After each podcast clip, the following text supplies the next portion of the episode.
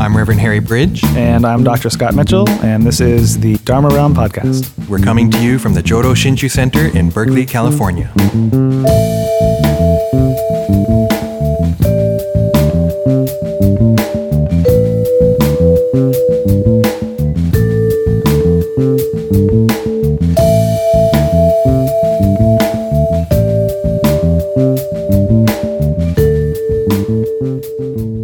This is the Dharma Realm podcast for January 30th, 2015, and today we are addressing some of the issues of diversity in Buddhism. Okay, so our next two questions from the same set of questions um, are Do Japanese Buddhists, Pure Land in particular, rely on the Pali Canon? And secondly, are the different schools of Buddhism teaching the same things in different ways, or are different things being taught? Hmm. These are surprisingly complicated questions. Yeah, they seem really straightforward. They seem simple, straightforward. You know, I feel like we could just say, "Oh, well, you know, no and yes," and then be done with it. But uh, that's not true. Yeah, it gets more complicated than that. So let's start with the Pali Canon. Yeah, I say no, and I say maybe. well, and, and it, it depends, how much you want to read mean. into a lot of the words. Yeah, I mean, when I first read this question, do Japanese Buddhists rely on the Pali Canon? My instinct is to say no to the extent that Japanese Buddhism is uh, primarily, although probably not exclusively, uh, Mahayana in orientation. Since it's Mahayana, it's relying on the Chinese um, version of the of the Buddhist Mahayana canon, more or less, um, or different parts of it. You know, Nichiren we talked about last time focuses on one text, more or less, um, for example. But it's still a Mahayana text. It's mm-hmm. not. Um, it's not the Pali canon. However, Harry disagrees. not, not, that I don't that I disagree, but I don't think it's quite that simple. That simple, yeah. just because historically, um, in the Meiji period, after Japan gets opened up, and um, that's kind of the first time I think that Japanese Buddhists really had to face the fact that there's all these other Buddhist schools in other countries.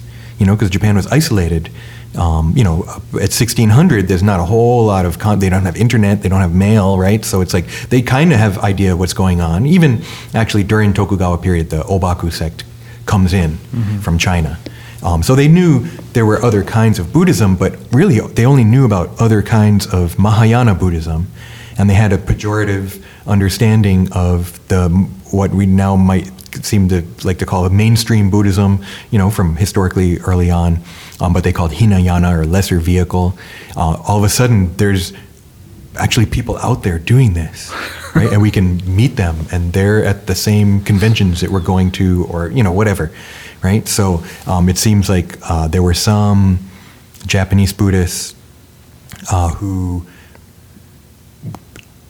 you know, really felt they had to reevaluate their own tradition and had to reevaluate what they were um, teaching um, the um, the roots of their teachings and everything, and that there were some, and I believe it's most.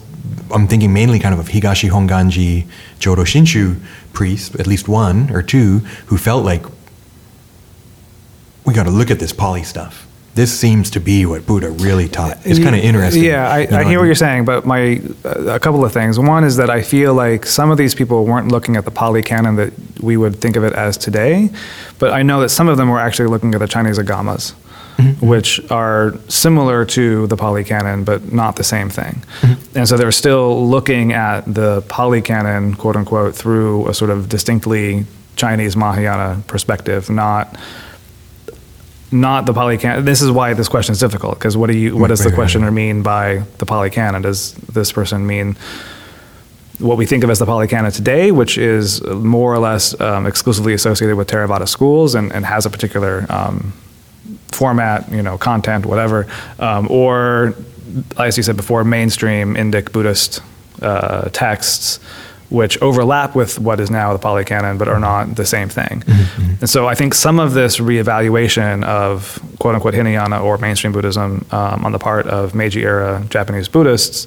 wouldn't necessarily have been going to the original Pali, but would have still been going through a sort of Chinese uh, context on the one hand. On except, the other hand, except that you know some of these people were studying Sanskrit. Yeah, uh, you know, Sanskrit, like not Pali. Right, right, right. so, right. and then I mean, and then the other thing is that there's there's a lot of work done on um, uh, people like D.T. Suzuki and these guys who um, recognized that what had happened in the West was that people, scholars from the West and, and Europe and America, were beginning to we're beginning to associate uh, the Pali Canon with early, historically accurate, you know, original, quote unquote, authentic Buddhism, search for origins, and we're positioning the rest of the Buddhist tradition as uh, degenerate forms of Buddhism from that original. Um, Japan being sort of the last to receive Buddhism from India, therefore becomes the, the, the most degenerate form of Buddhism, um, which is very disconcerting for these, these Meiji era modernists who then want to reassert the um, superiority of Japanese Buddhism, not so much to say, um, let's go back to the Pali Canon and reevaluate our tradition, but to you know do the work of you know cultural chauvinism and say we're better than the Pali Canon. So, th- so they might be going back to the Pali Canon, but here I wouldn't say they're relying on it. The, you know, the questioner says, do Wow, they you're rely really on it? reading a lot into this question. Yeah, I am reading a lot. It's an important question. And, you know, what do you mean by relying on the Pali Canon? Do you mean studying it? Studying the Pali Canon and reevaluating tra- tradition are, uh, to me, different things than relying on the Pali Canon. To me, relying on the Pali Canon would be like relying on the Nembutsu, right? Would be going to it as a source for doctrinal orthodoxy or for um, practice or whatever, which is different than just merely studying it and reevaluating your own tradition. There's one on guy that. who tried to live it. Oh, I'm not the- saying that one of the nobody ever did. No, no, no, no. But I mean, so that's that's why I just wanted to say the blanket no. I just can't really accept because it's it's an interesting, um, and I'm I'm hearing Pali Canon differently. Mm-hmm. I'm trying. I'm not. I'm not trying to be so literal about the question, and um, I don't actually. I feel like I don't know what the questioner is asking. I'm just kind of bouncing off it. I don't. You know. I think he could be asking from a lot of different points of view, and we don't know Clearly, and that's Um, I'm also bouncing think- off of it in lots of different ways and interpreting yeah. it. My so it's kind of fun. So I just Yeah. I just feel like there um, there's at least one case of a Pure Land person who felt like um, having been exposed to Theravada, probably right, and um, and maybe feeling like wow, maybe Shinshu and Pure Land Buddhism missed the boat, and I got to go back to this. Um, and and yet, I think he stayed Shinshu, and I'm sure his ideas. And I can't even tell you who it is. Is it Kaneko Daie? Is it um, who's one of the other ones? I can't because I'm not an expert on these early. He um, not early the Meiji period Higashi.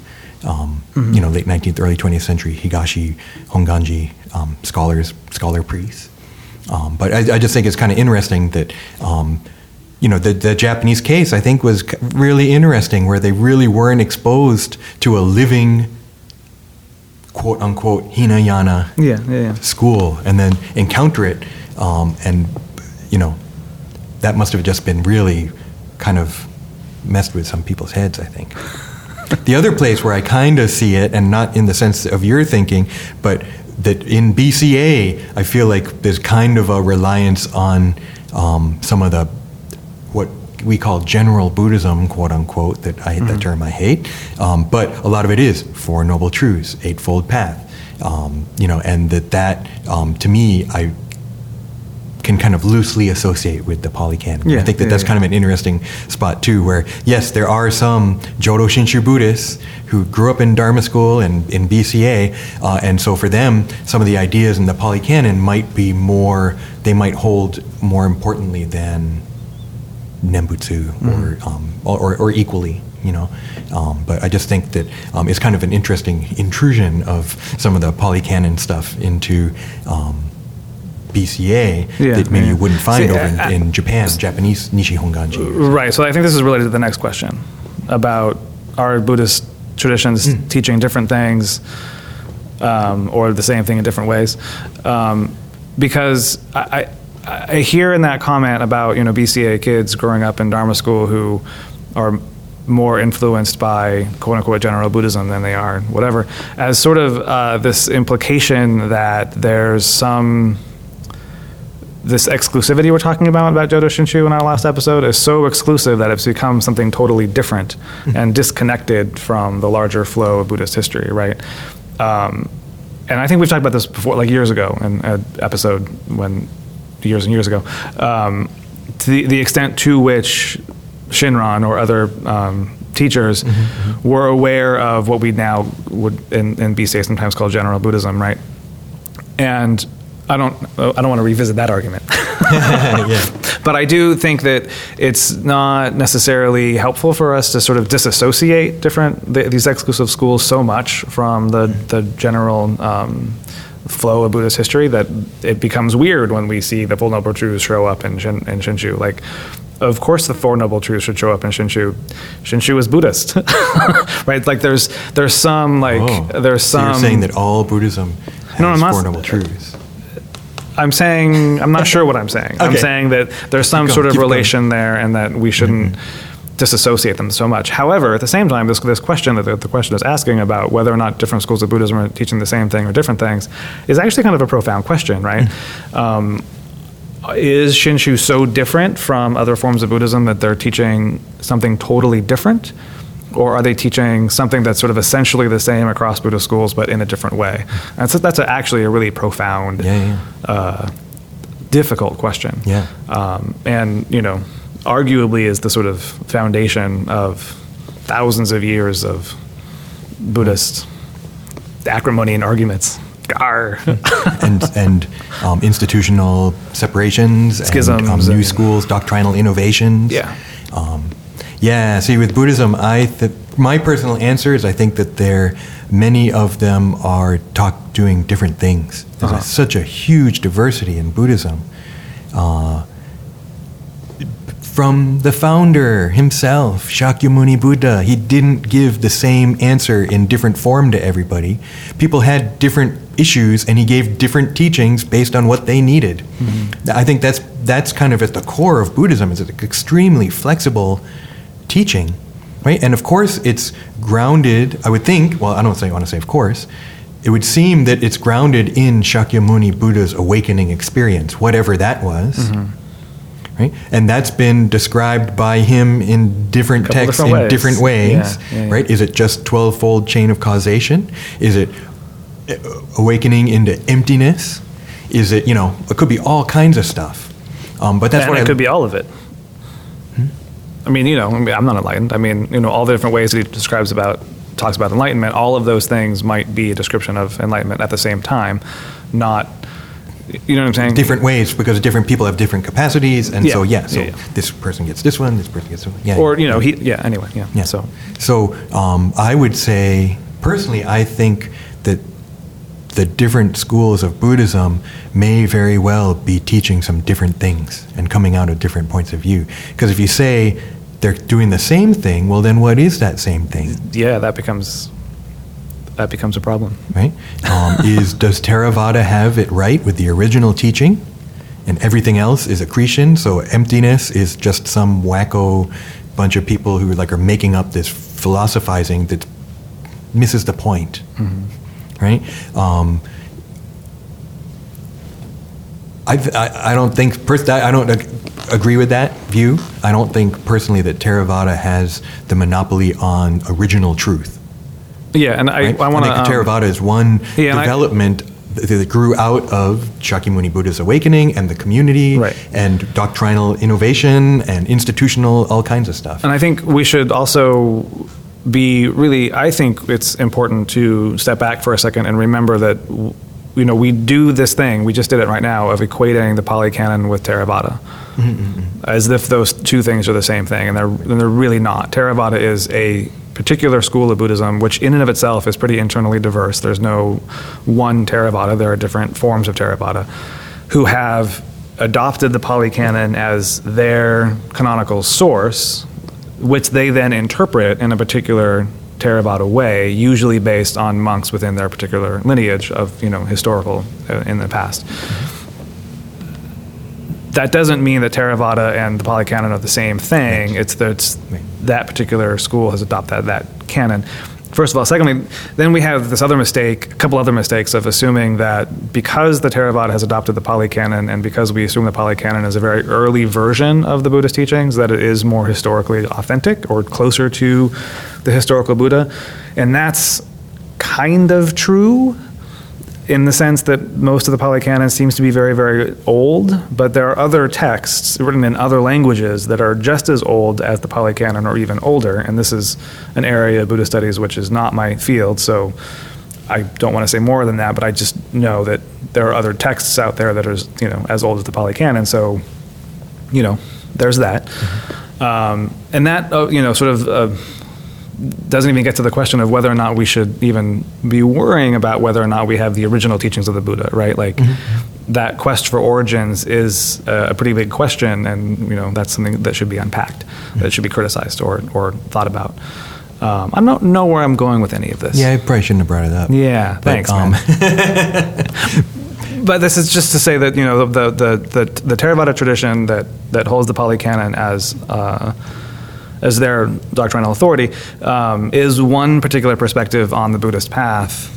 or many particular perspectives. Many particular perspectives right? on Are you doing path, forest right. tradition? Exactly, Are you doing, yeah, you know, yeah. there's like, with, yeah, I think that point about Theravada as a diverse, there's And different then- countries, there's right. different teachers that emphasize different aspects. And many of the texts that we associate with with uh, Mahayana traditions are are coming out of that same uh, period in India of the of the production of texts. They just didn't happen to end up in the Pali Canon. They ended up in some other canon, right? So the, the Mahayana canon is huge. Um, it's gigantic.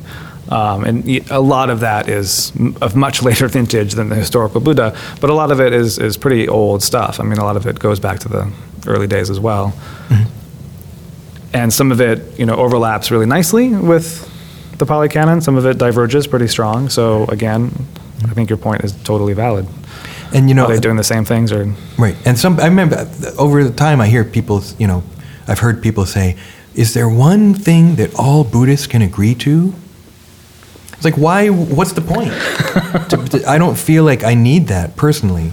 I feel like I enjoy the, appreciate the diversity of Buddhism and that um, we don't all have to have one, okay, we can all agree on this. It's like, let's just agree that we're, okay, let's just agree that we're Buddhists and try and get along. That's good enough for me. I don't have to like because we all have impermanence or something. It's like, well, is that what the main thing that Buddha was teaching? Is that the the, the one thing or um, Yes.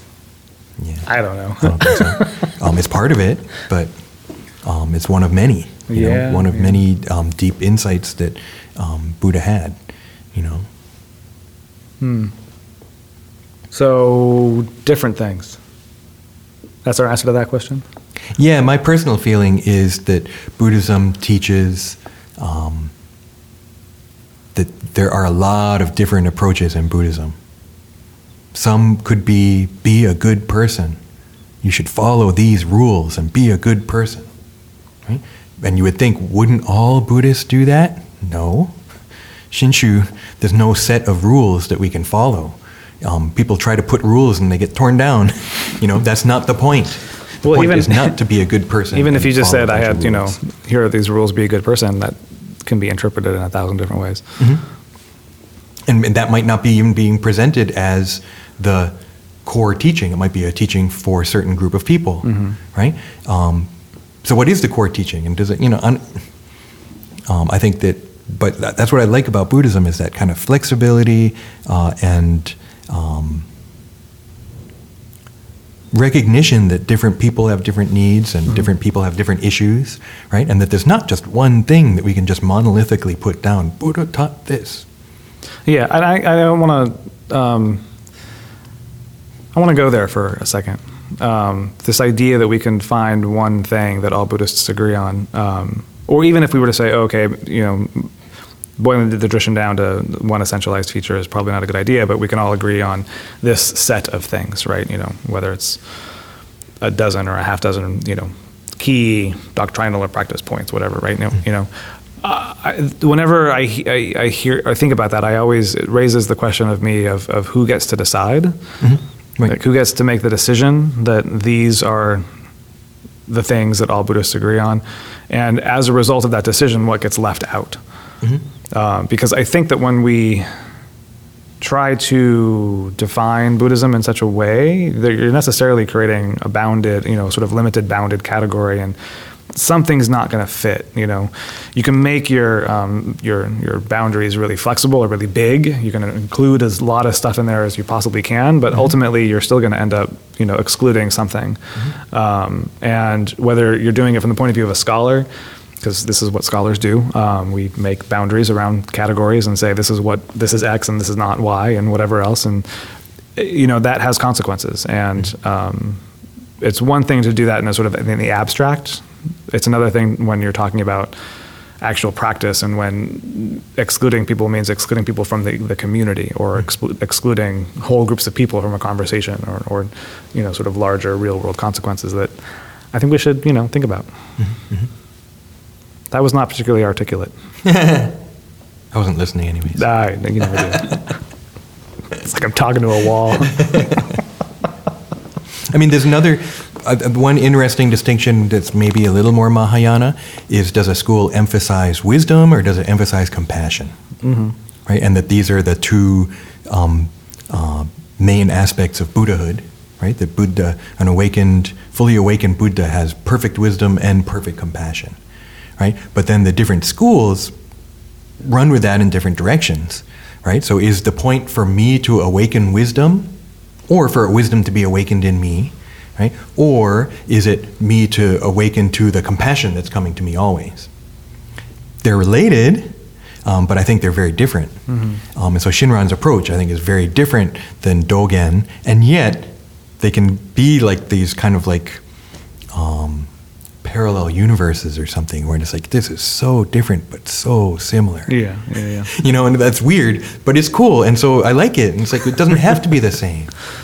You know, and we, I, as much as I want to, um, uh, as much as as great as it is when you realize, whoa, we have something in common. Um, I personally think it's a little better to be like, whoa, you're totally different, but we can still get along. you know, I think Yeah. that that's more um, important right? And to be able to accept. So, so this past semester, I um, taught a class here at um, Institute of Buddhist Studies, and 12 students, eight were Christian of a whole variety of types, right? And then four were Buddhist, but none of them were Shinshu, you know, and a couple were um, Theravada, um, uh, I, I believe, self-identifying, right? So it was great to have them in the class and just be reminded, you know, that, you know, I would say something about Buddhism and then they're like, well, that's kind of Mahayana. It's like, oh, yeah, right. sorry. Sorry. That's kind of like when I'm not with non Mahayana Buddhists, right? I just can kind of take for granted that this is Buddhism. But then you get in a room with uh, Theravada Buddhists and you realize, oh, this is Mahayana Buddhism, right? And maybe someone from a different school would be there, oh, this is Mahayana Pure Land Buddhism or Tendai or whatever, Yeah, right? yeah. And um, so it's, it's nice to be uh, around that diversity um, and have those people around and be able to um, still get along and acknowledge that, yeah, there are these differences. And so to me, it doesn't have to be the same. And if, if they are teaching different things, that's fine with me. As long as they're not teaching go hurt people, right? Go kill people. Yeah, yeah, yeah. Um, you, you should have sex with me because I'm the master, right? That's mm, I'm not going to go so far as to say that's okay. Oh, it's diversity, it's pluralism. That's fine, right? I'll, I'll draw a line somewhere. I feel like there's ethical boundaries, right, of not taking advantage of people and not taking advantage of power, your power position, and that kind of thing. Um, but setting that aside, right? That's kind of maybe a different issue. Um, maybe, Maybe. nah, Definitely a different episode. yeah.